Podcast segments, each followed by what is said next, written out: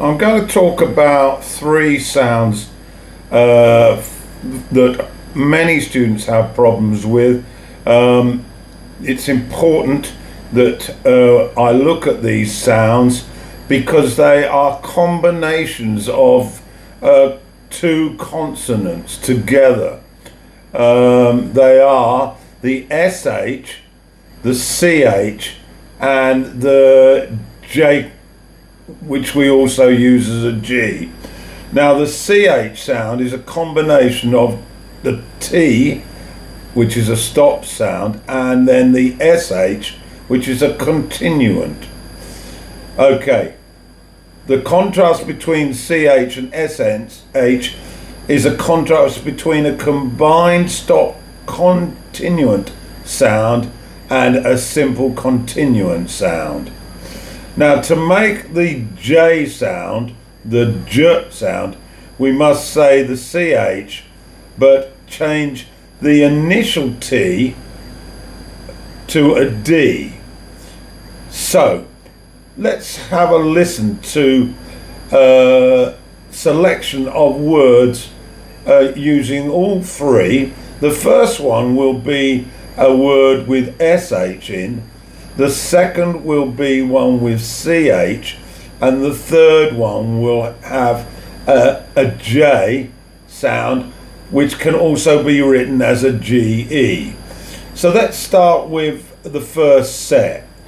I'm going to describe them as A, B, and C. So the first set will be 1A. Okay, 1A, shoe. 1B, chew. 1C, Jew. Number 2, 2A, sheep.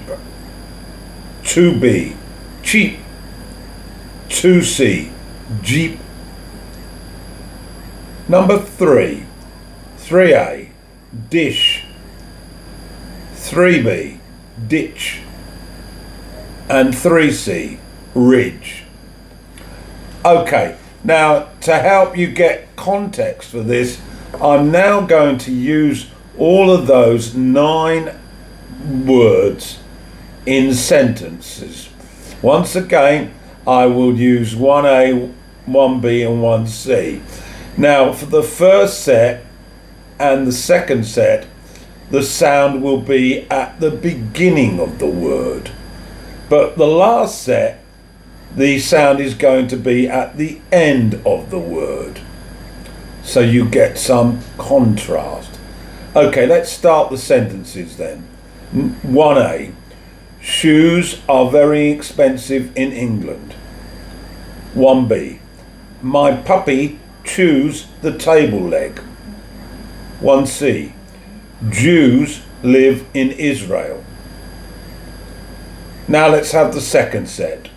2A, there are a lot of sheep in New Zealand. 2B, food is very cheap in Thailand.